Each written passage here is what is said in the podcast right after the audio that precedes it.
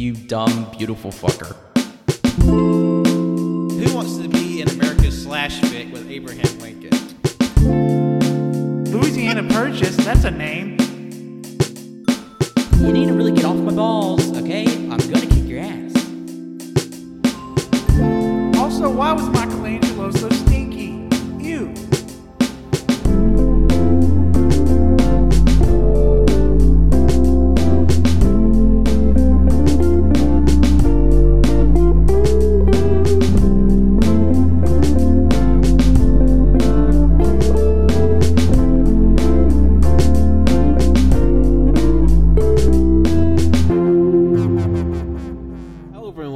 Episode 236 of Y'all Get Here podcast. I'll be your host today, Patrick. And joining me today are my two crystalline co hosts. Banter poop. Uh, comatose. Banter poop, Jonathan. Oh shoot, I forgot you gotta say your name. You said Banter Poop, and I'm like, that's your name. That's your name. I'm, it's my turn now. Uh, no. I'm sorry, Jonathan. I didn't mean to jump ahead. It's me, Comatose Cole. I don't know where I'm at right now. I feel weird. Today's been weird. Cole is locked in the prison of his own body. It feels like it. I don't know. This, this is what happens when you take too much spice. Like your brain expands past it, your abilities, uh, your body's ability to process it. I, I assume so. Like I just uh, I watched Dune last week, but ever since I've just been eating uh, three cups of salt a day. I want to get all the water out of my body so I can become dehydrated enough to where I feel like I'm actually on the Arrakis. Yeah, it's, it's called uh, salting. It's actually called the salt life. It's real big with like kids in the South, uh, apparently. Oh yeah, and I'm also going to die in a month. It's all worth it. Yeah, because they say when, when you die, you, you go to Iraqi, the uh, the uh, salt planet. Araki, you mean the uh, jo- the creator of JoJo's Bizarre Adventure? That's right. Yeah. I'll meet you in Va- Valhalla, Rocky. You know that if if Ira- if, If Ira- he dies, the motherfucker's like soaked in formaldehyde or some bullshit. yeah, he's he's not a a human being that we have a full reckoning of.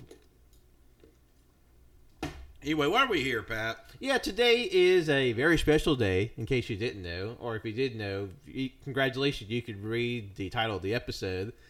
Uh, today is the fourth anniversary of me joining AYCH. Four whole years. Happy birthday.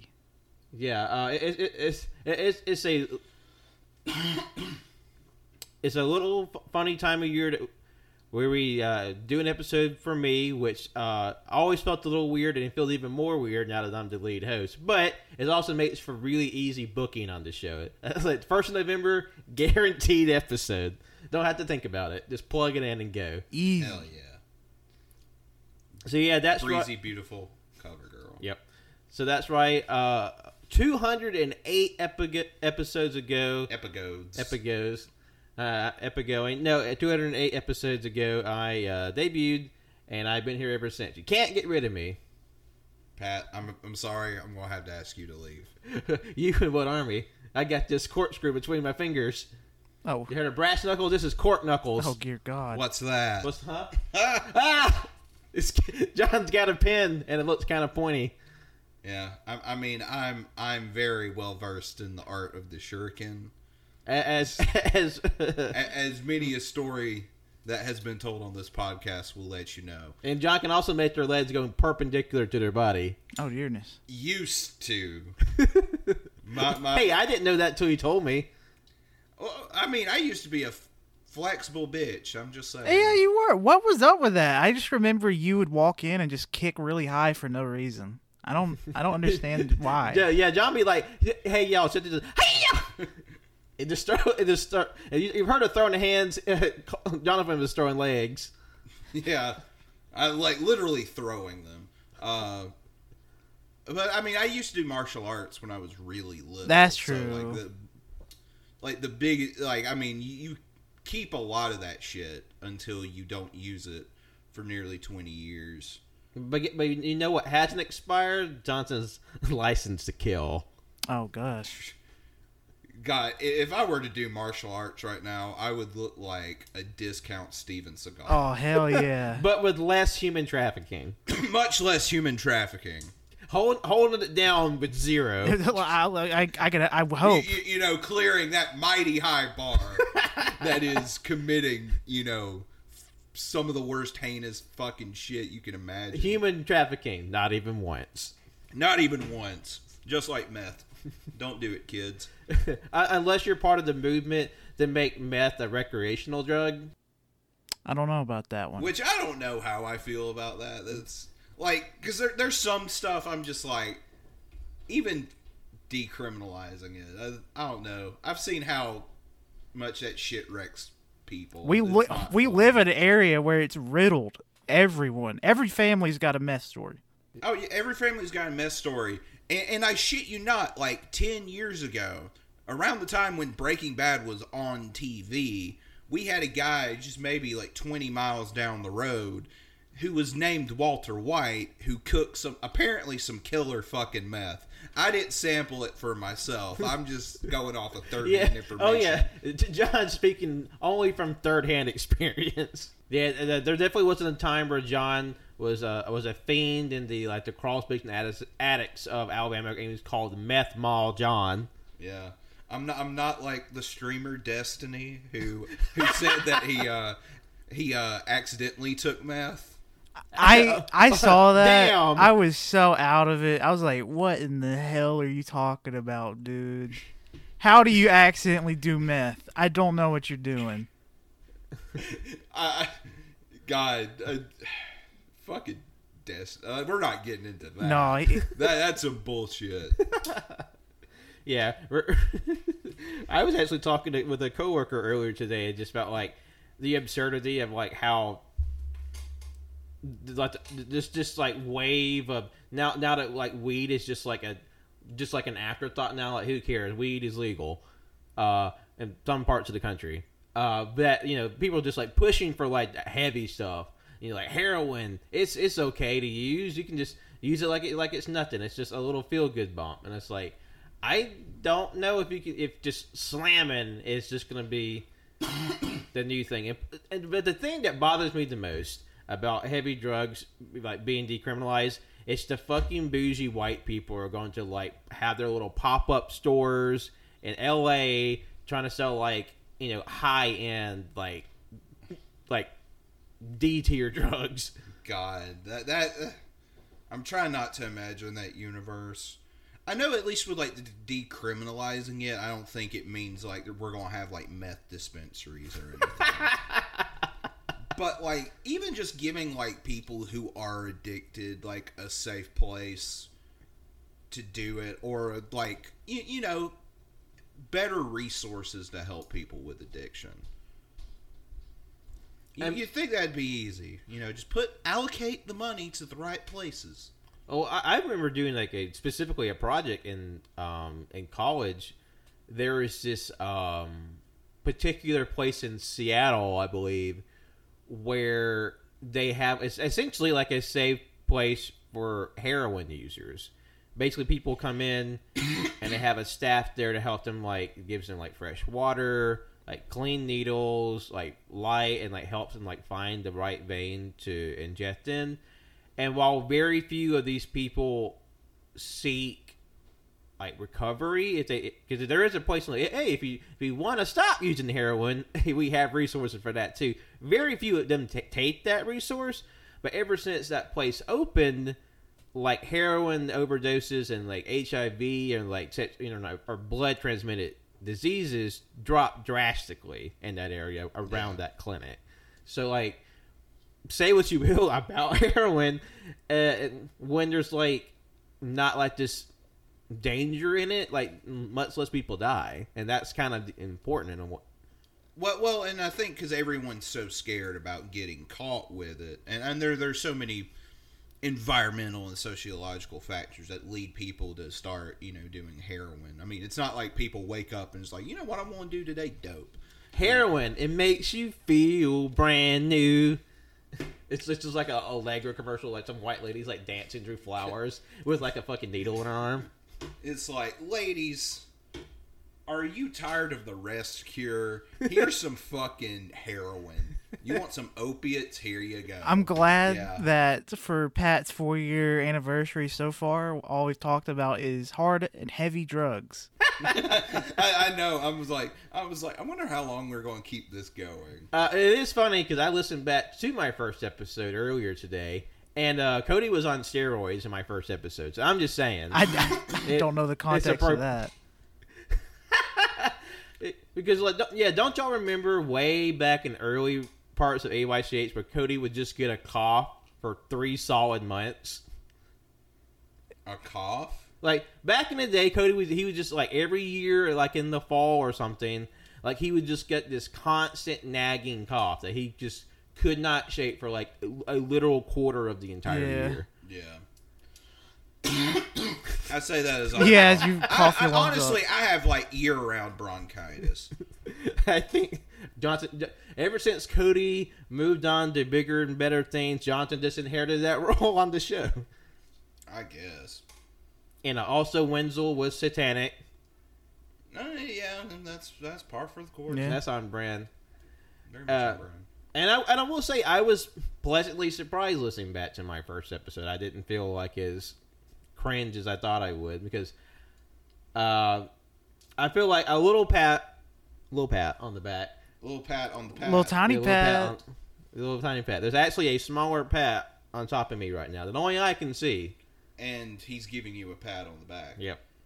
Uh, I was actually pretty pleased how just easily and like quickly I kind of jumped into the the the, the fracas of it all.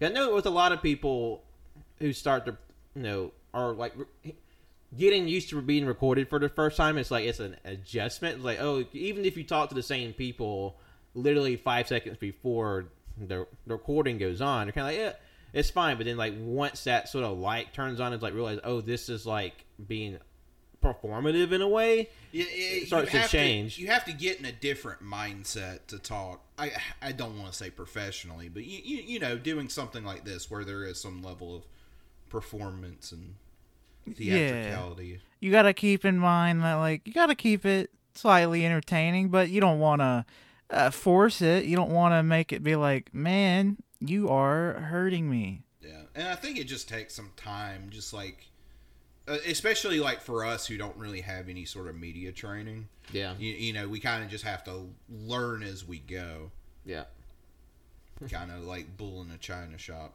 yeah. We're, we're, we're very autodidactic on this show. Oh yeah, Like we don't need improv classes in comedy school. We just have a hard knock life. I don't have And, the uh, money for that. I wasn't born into a, a good enough family to where I could afford to go to comedy school. Who the hell do you think I am?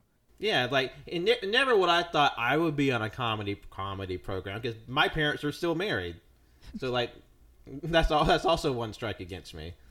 Tisk, you tisk. just don't have fucking trauma, Pat.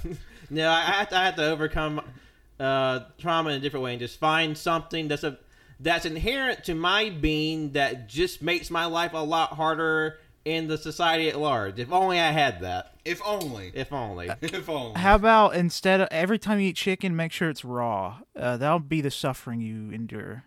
It's like, hey doc, I keep getting food poisoning and I don't know why. It's like, have you been eating raw chicken? How do you know?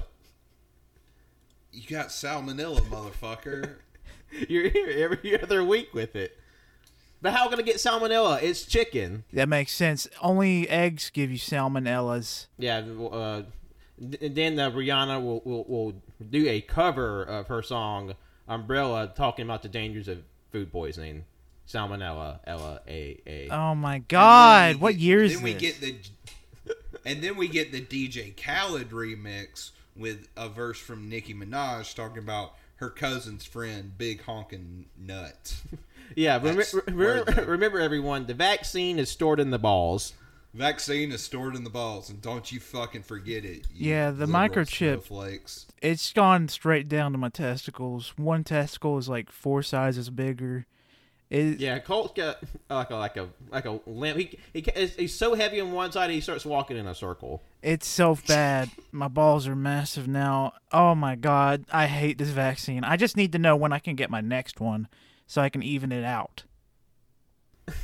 Well, you would think when you got one, it one the first shot would go to one ball, and the second shot would go to the second ball. Apparently, they, they just both went to the same ball. Yeah. Apparently, just they gave Cole like the left serum twice. Oh gosh.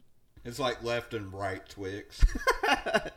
Yeah, pretty much. God damn it. But uh, f- what have we been up to? I don't. What's everybody been up to? Um, yeah, it's been an interesting week. Uh, I'll start off. I got blocked on Twitter by one of my favorite video game developers. Which, 10 out of 10. Uh, in case you're wondering how that happened, um, I made an innocuous tweet way at the start of the day, like in the morning, saying something to the effect of uh, "Viewtiful Joe," one of my favorite games from uh, 2003. Uh, no, Viewtiful Joe is one of my favorite games. It's uh, Hideki Kamiya's Forgotten Child. Hopefully, one day he'll remember and we can get a remaster collection. Uh, now, I did not at the man at all. I just made a simple text tweet with a little GIF. And then way later that night, like it was like 9, 10 o'clock, I happened to open Twitter and my mentions are on fucking fire. So come to find out, Hideki Kamiya, the creator of Viewtiful Joe, along with other such uh, series as Devil May Cry, Bayonetta, Wonderful 101, uh, had just vanity searched my tweet somehow and was just like something had something to the effect of I told you a a hundred billion times I don't own uh, Viewtiful Joe. It's Capcom's IP. You idiot! And then he like he retweeted like he he tweeted it with my tweet text in his text. It wasn't a retweet or wasn't a quote tweet. It was like he copy pasted my Yeah. tweet. He somehow. does it Anyhow, so that like uh, whenever he blocks you, he you won't be able to see the tweet that he he quote tweets. So he just copies it. So yeah. yeah. So, so like, I, so my mentions are just going off all night long, and then uh eventually I've stopped being able to see his tweets. Like, hold on, what happened? And then like it happened, like the thing that everybody know who knows Hideki Kamiya for. I got the the legendary block. You got the fucking ban hammer. Yeah, and you. because if you, in case you don't know, Hideki Kamiya is a very irascible, ornery guy on Twitter who uh, is set off by the slightest provocation, uh, some like in some thoughtless comment or thoughtless tweet about his work. And then even you don't even have to directly mention it. He will find it somehow. And you don't even have to then- say a bad thing about him or his work. You could say, "I love Hideki Kamiya's work. I hope it'd be cool if we get like a Viewtiful Joe three. I'd love it." Uh, then he'll reply with, "You idiot! You imbecile! How dare you uh, talk to me about Viewtiful Joe? You know it's Capcom. I've said this millions of times." It's like any, anything that he deems like annoying in that moment, he's just like "fuck you," blocked.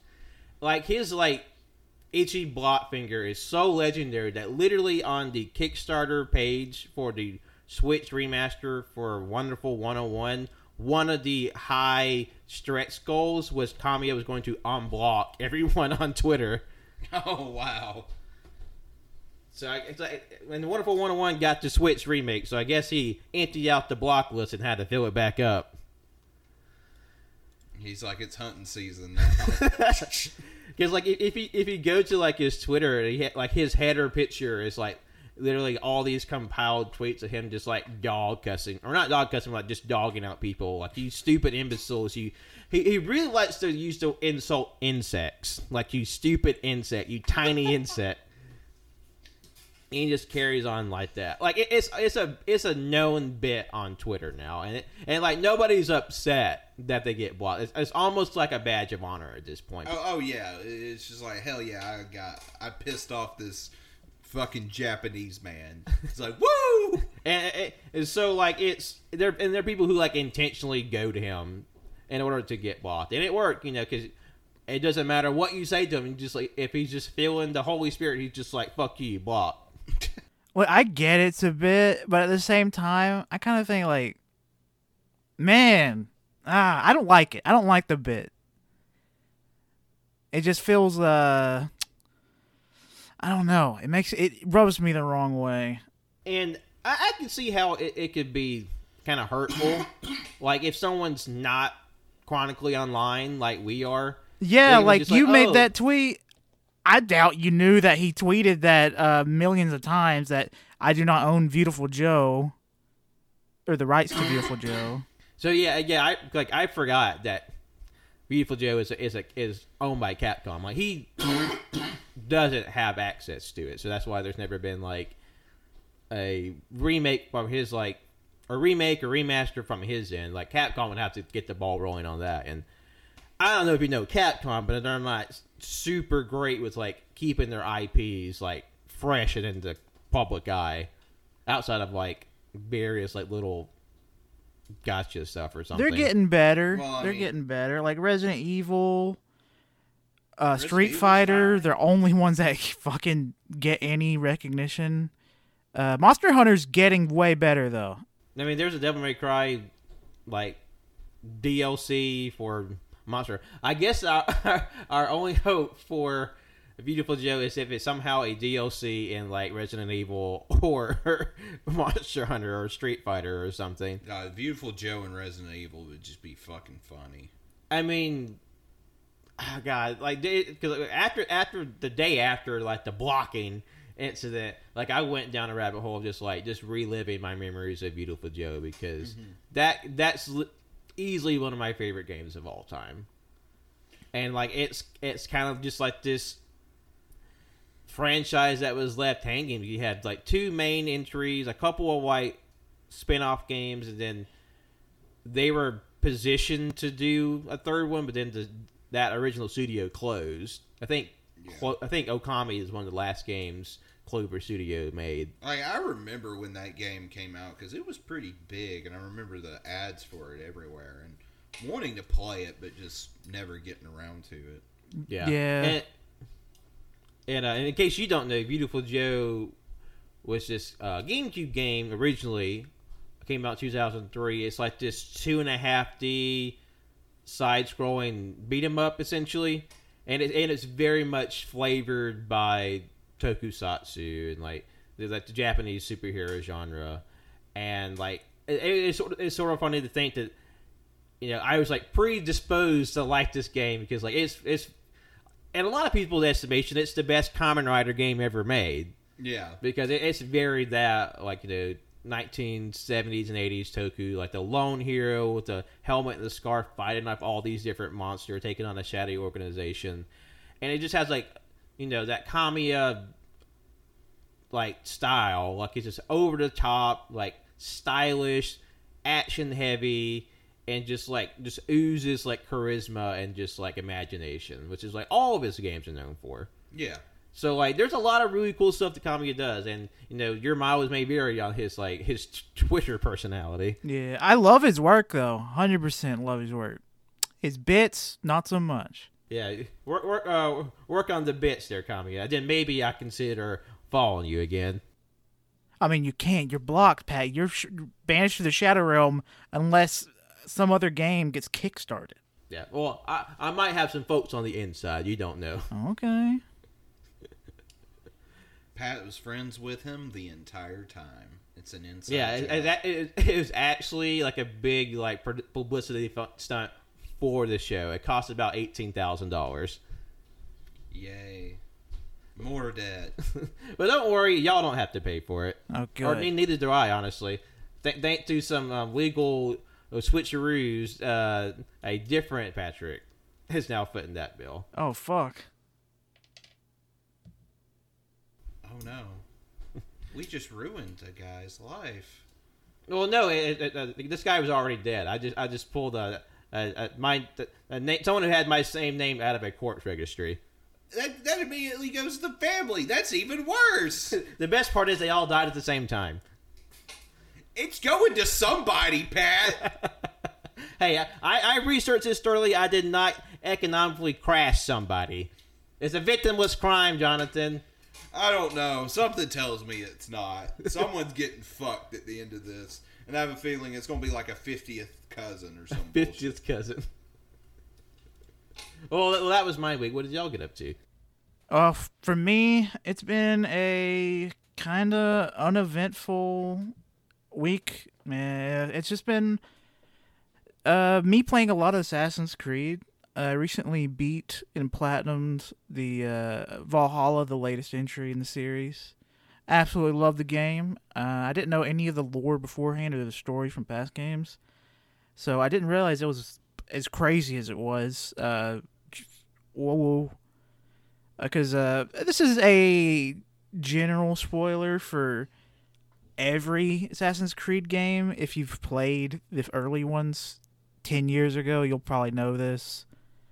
But every god's real. Every religion, every god is real. So that shit fucked me up as soon as I found that out. And uh it after beating Valhalla, I went back immediately. I'm playing Odyssey, going back to fight the Greeks or be a Greek. I don't know. I'm only 40 something minutes into it. Uh, but after that, oh shoot, I watched Phantasm last night, the movie with the creepy old man in the flying ball thing. Oh yeah. Oh yeah, that, that's a definitely a very under commented on uh, horror series. Uh, the, the movie's mostly boring, but it's really it's got some cool things in it that I really liked. Uh, it's got a few cool scenes, but uh, the music is what was uh, my favorite part about the entire movie. The music's fantastic. I don't know who did the music, but boy, it was just amazing. Let's see. We are about to find out. I I, I, I, I, I uh, I know I mentioned it somewhere before, but one of the weirdest things I thought about the the Phantasm franchise is that the entire series takes place like rel- in relatively short amount of time in universe. Like I know the first movie is about like a young boy and gets mixed up with the tall man, but then like every subs every subsequent movie, it's like oh yeah, this takes place a year later, and every character is supposed to be like in their twenties or thirties or whatever, but they're like real life actors are drastically older in each installment. Yeah, I, I'm interested in watching more because it see it had some fun moments. Uh, it was weird how it just like ripped stuff straight from Dune. Uh, like uh, the the first thing that they ripped was the very beginning of the movie. They have this little boy going to this uh psychic person that like he's like I want to know about this if I'm doing this. Will my brother leave the town? Blah blah blah. And she's like, put your hand in this box, and uh, he puts his hand in the box and he starts feeling pain. And the little girl's like, don't feel the pain. Uh, f- uh, fear is the killer. Fear is the killer. Not saying mind killer. Fear is the killer. And the little kid's like, that's Oh. that's straight up from Dune, like unambiguously.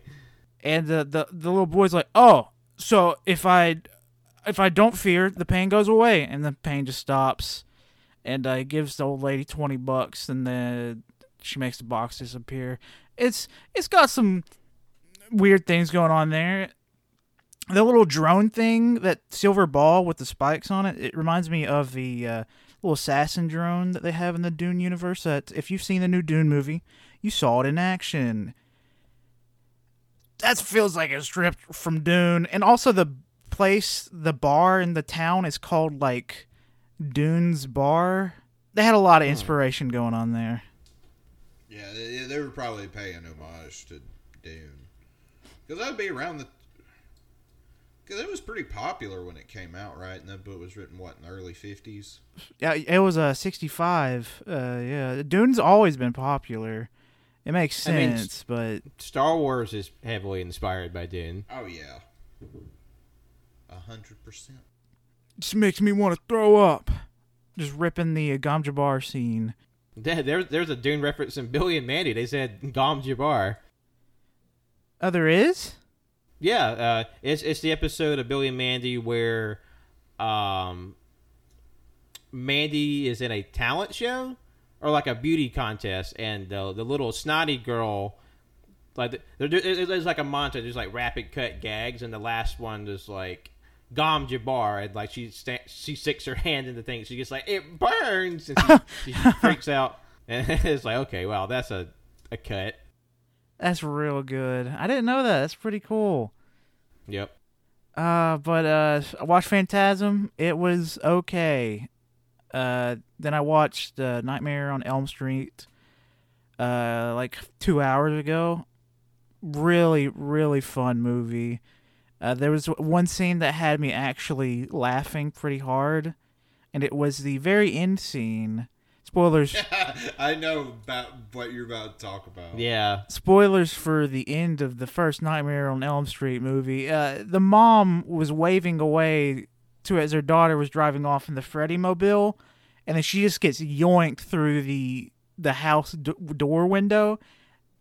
It was so good. I don't know how they did that. I think they just put a mannequin and Oh, ripped it, through the window. Clearly, like an inflatable doll. Just, just yanked it in. And what's funny about that scene, other than this, the, the, the inherent hilarity of it, is that the studio's like asked, or I guess maybe maybe pressed uh, Wes Craven to give the movie like a more like a darker ending because apparently the, the original draft for the movie had like a is a pretty op- a pretty definitive happy ending, and the studio's like, yeah, we, we need it, we need some something a bit more spunk to it, so make give it this like more like darker, more mysterious ending, which is what we got.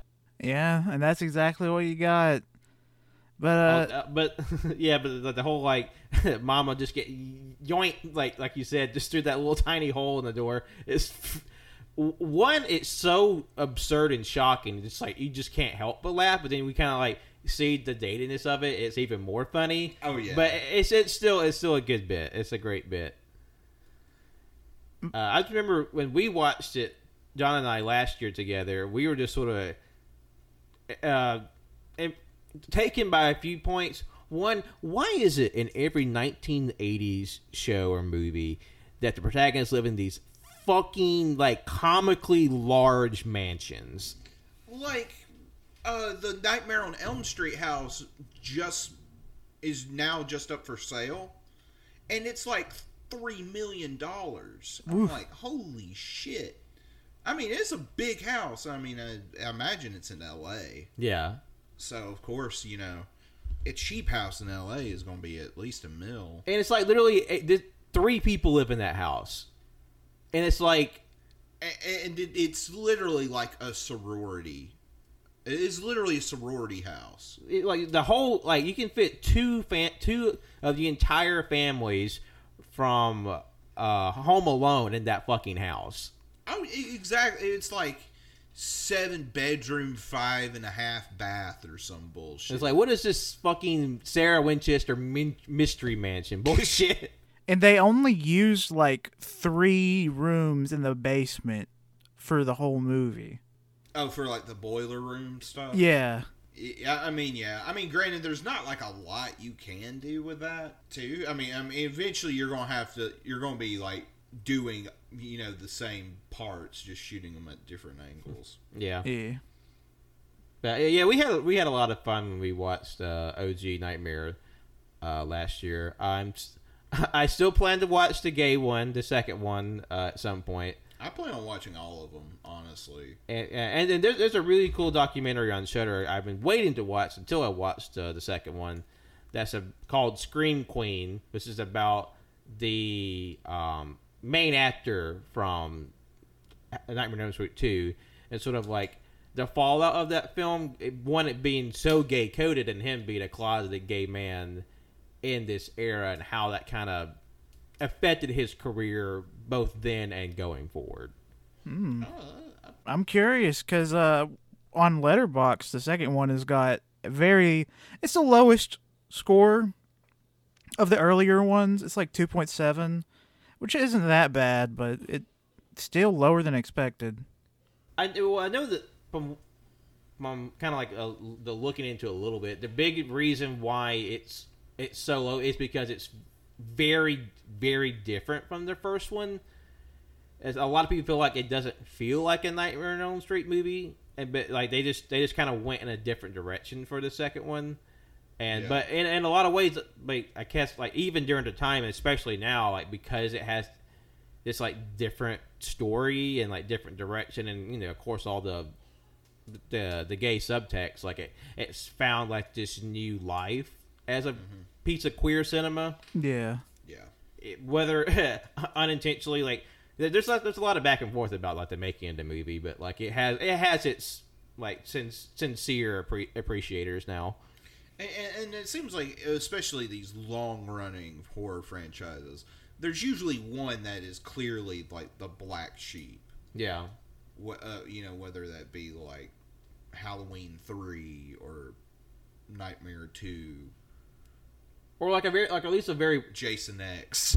polarized. It's it's really interesting to see like which ones are kind of like simultaneously like beloved and like hated. Because like Halloween three, uh, is is it's, it's like it's stands out because like one because the first because three was going to be the point where they wanted to turn Halloween into like this anthological franchise. Like each sequel will be like a different story under like this a Halloween banner. But they definitely we- went back on that. because like because three under underperformed so badly compared to people wanted Michael Myers and like they sort of went back to that and I I feel like if they were going to do the anthology, they should have done it with two.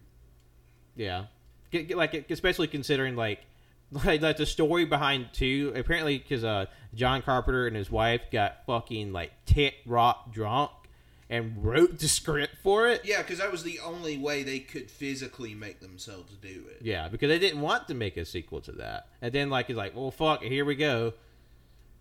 And like, and, and one of the things that always like has my curiosity is like all these different like jumping off points for the series, like all all the what could have been. Like in uh, Friday Thirteenth Four, Corey Feldman's character is like implied to be evil at the end after they kill Jason. Like he was going to take over to be the bad guy, or in Halloween four uh, Danielle Harris and the Michael's niece, she sort of inherited his evil, and then she was going to take over as like the villain. But then like all these things kind of wish washed and kind of like turned the car back around so they didn't happen. So I'm always wondering like what the what ifs could have been for like a lot of these things.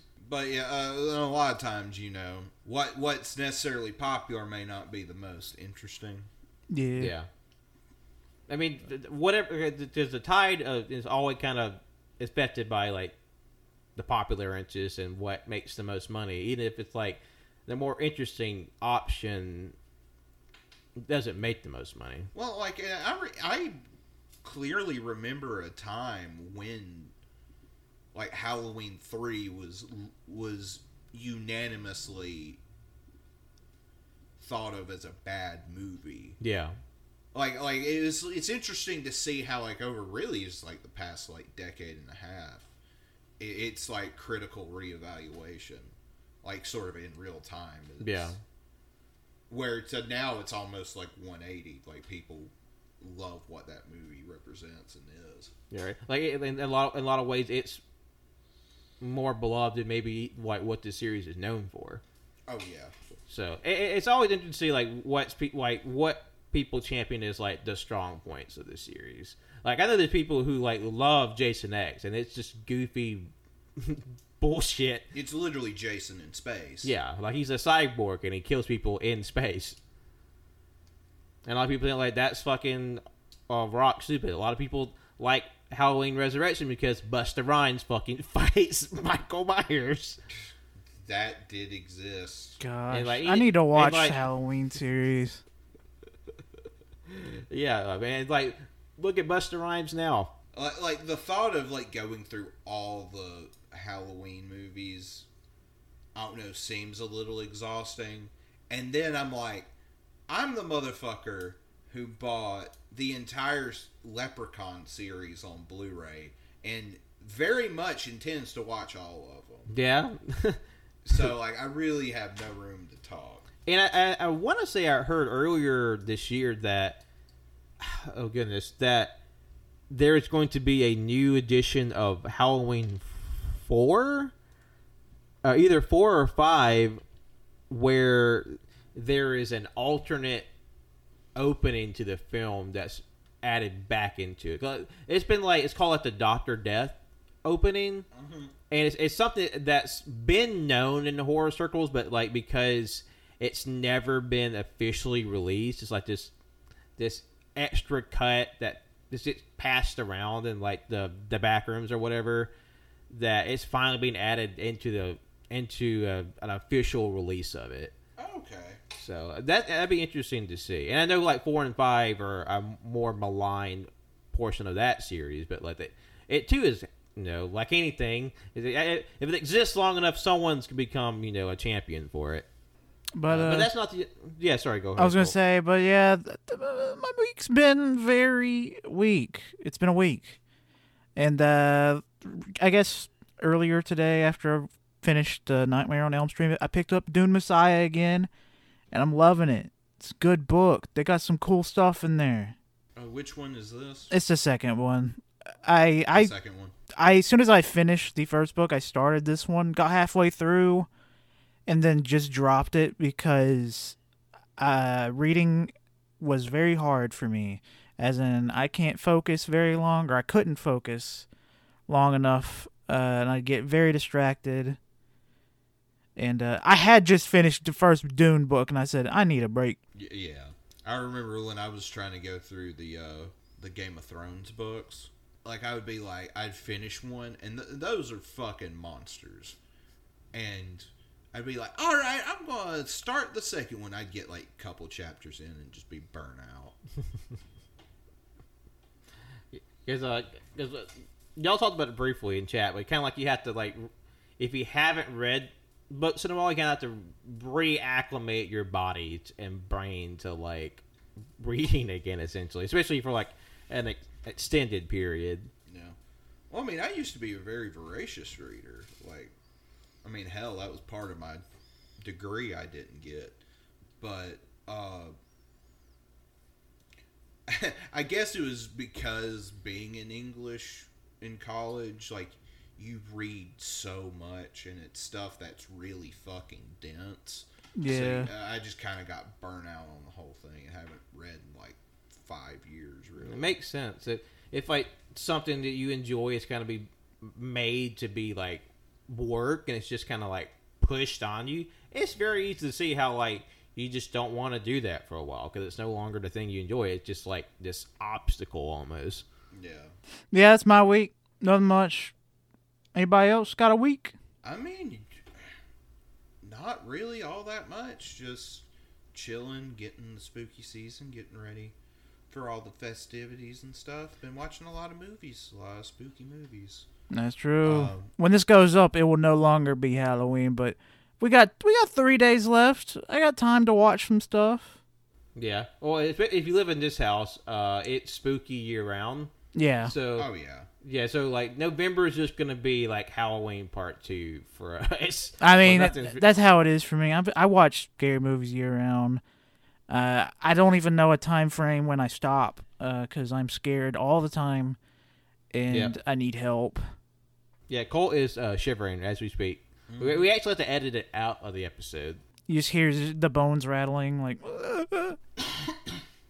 Like he's just like whimpering and like just jerking his head around, looking what's in the corner. But uh, what, what what were some of the movies we watched, John? There. Uh, let's see. We, you want to go through the ones that we watched together? Yeah. Uh, let's see.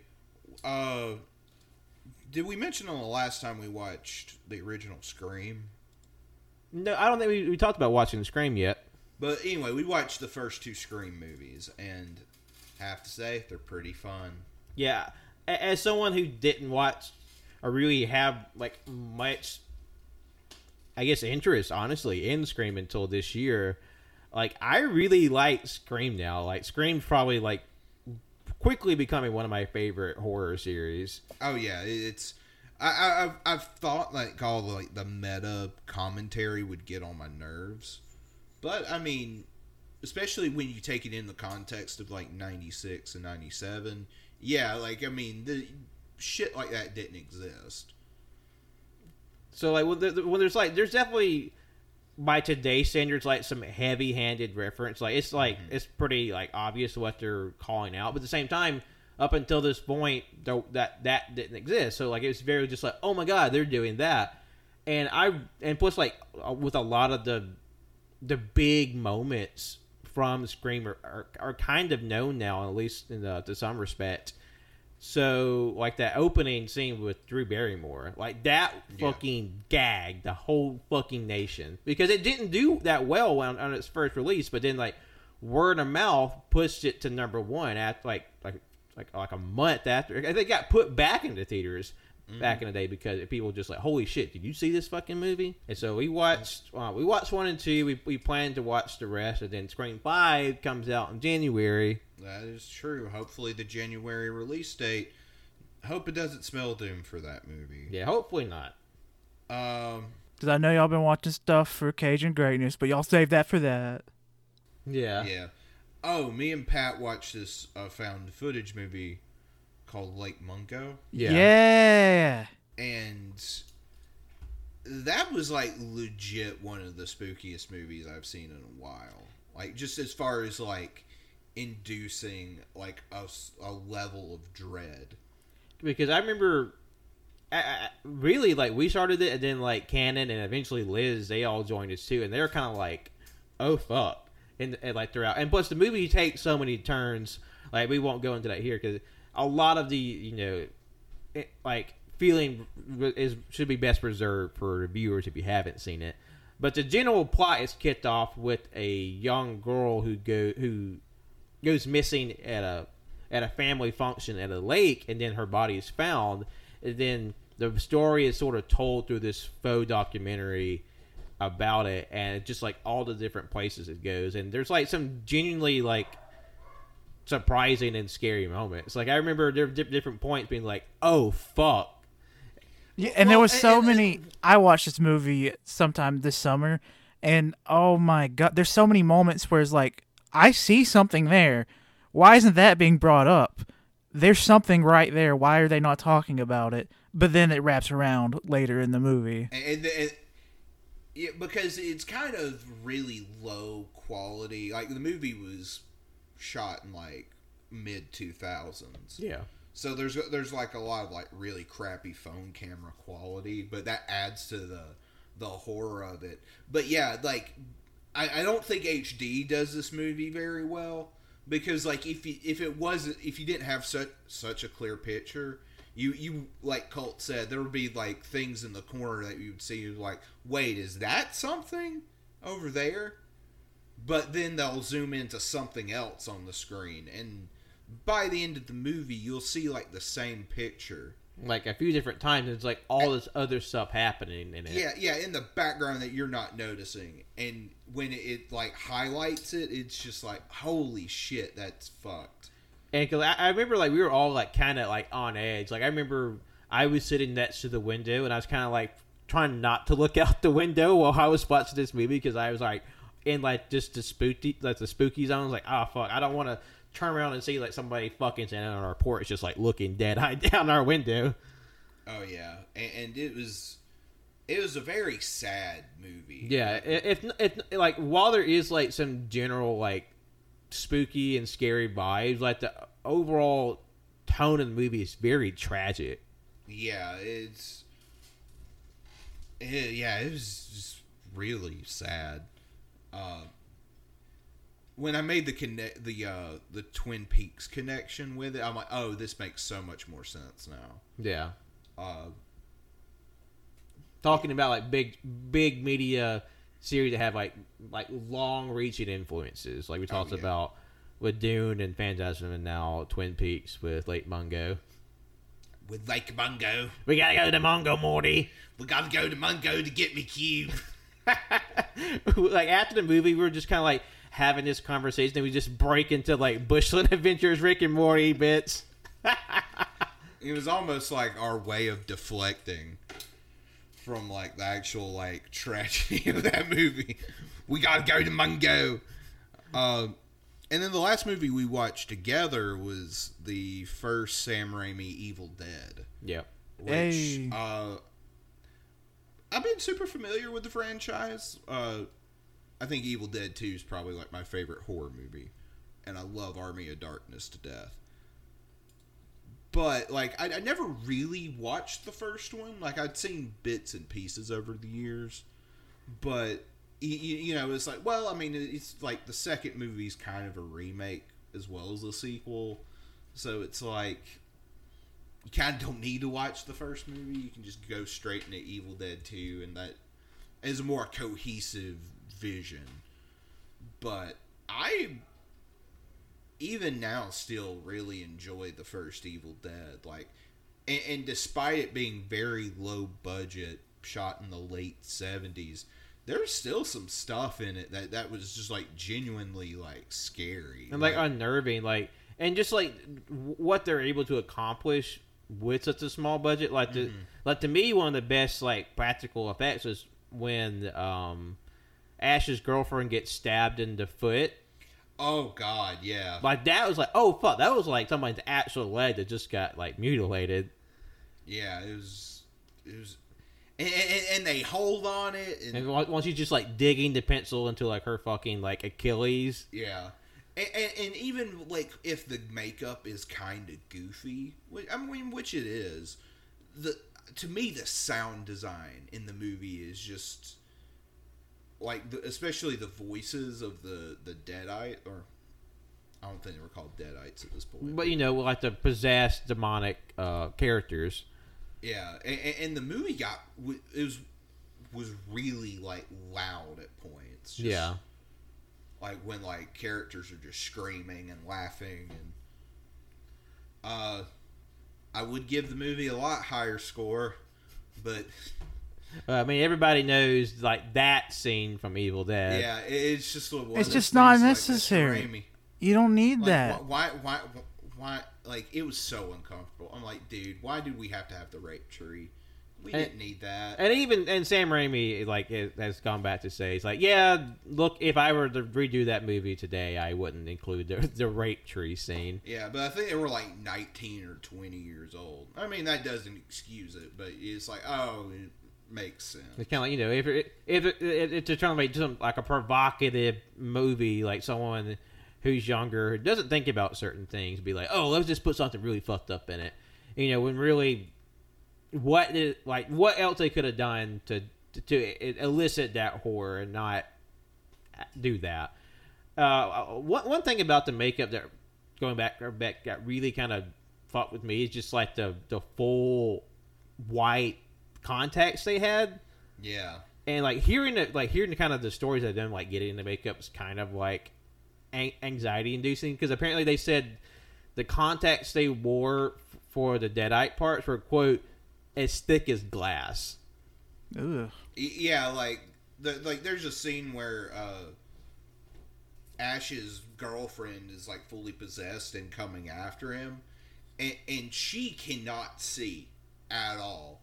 So like Bruce Campbell's having to like help, you know, kind of help move her around while also making it look natural too. yeah so like there's like a lot of really cool stuff I, w- one kind of issue i had with it uh additionally was like as like fun in the movie is i kind of feel like the second half really suffers from pacing because it feels like it just goes like the movie is not long but kind of feel like this portion of the film's like okay could probably had tidy this up a little bit Yeah, and, and this movie is going for more of the straight horror.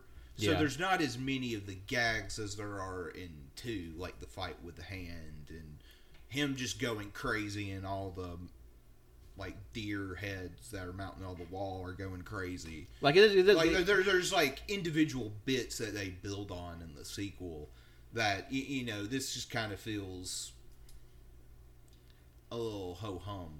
But by it, today's it is funny to, to see, like, especially when you have like a certain tone or style that's kind of like signature for a series.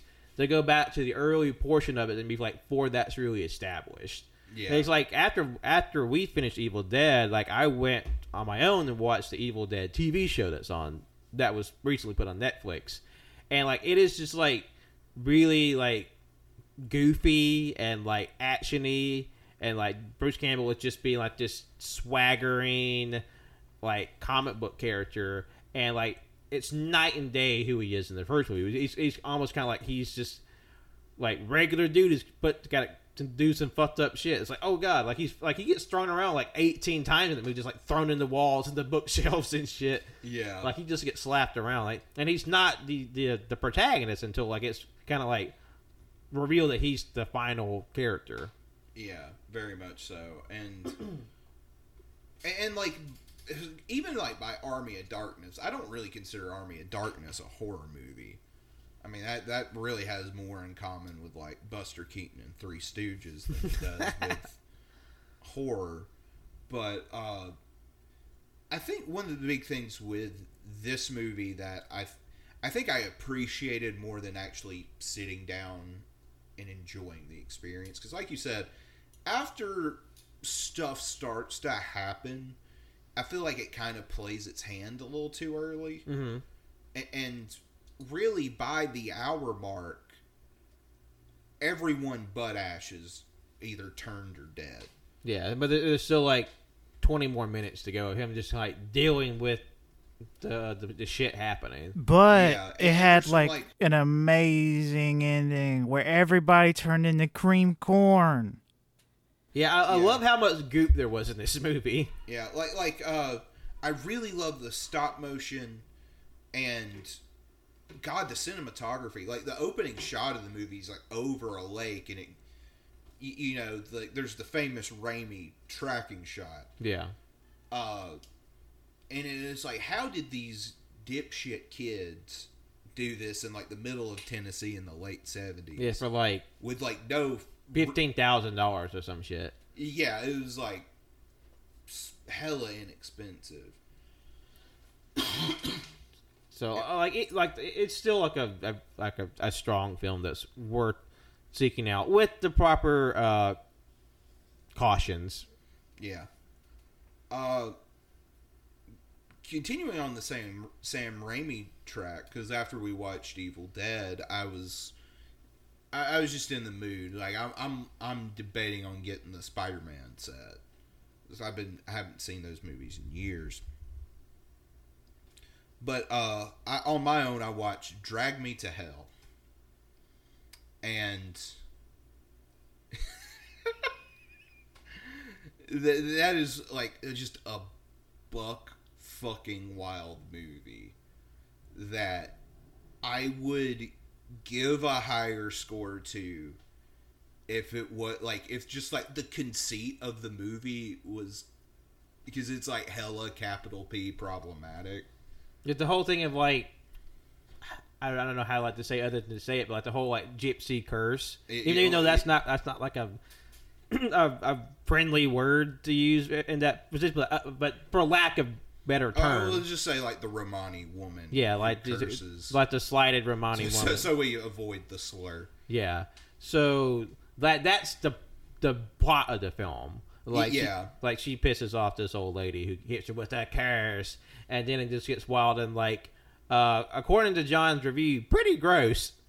there there were a couple times in the movie I I nearly puked. It was a lot of puke and a lot of like bile.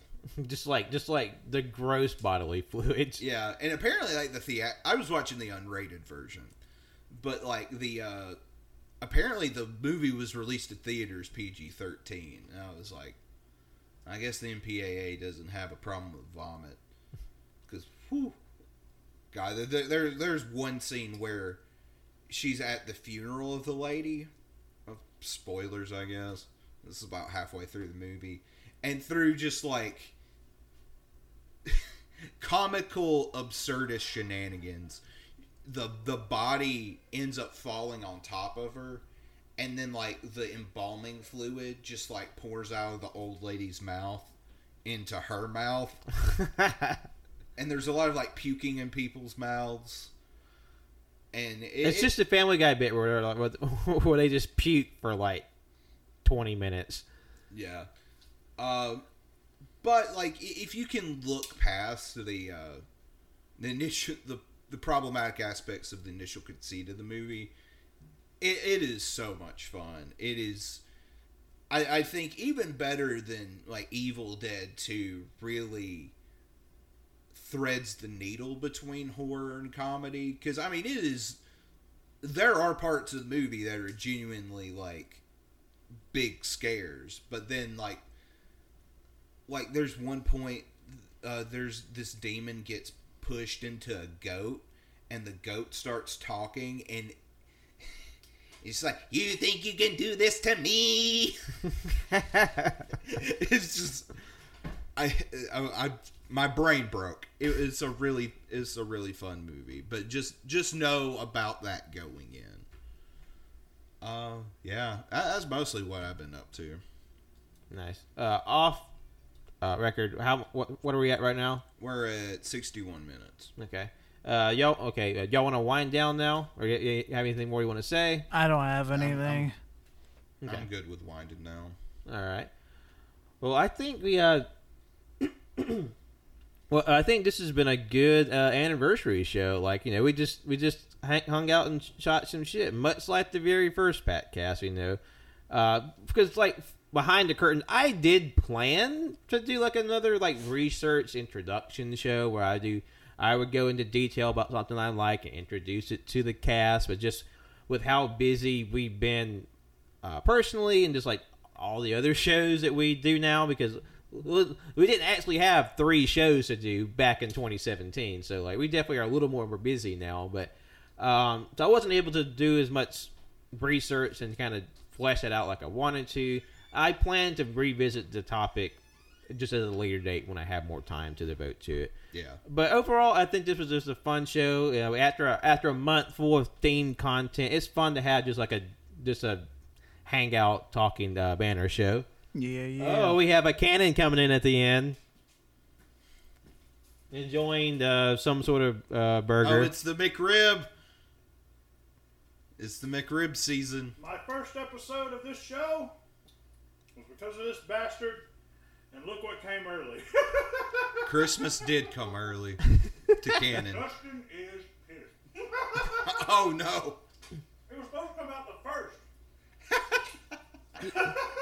yeah, the the, the the the McRib dropped early, uh, and Justin, the saint of McRib, as far as AYC is concerned, uh, hasn't gotten one yet.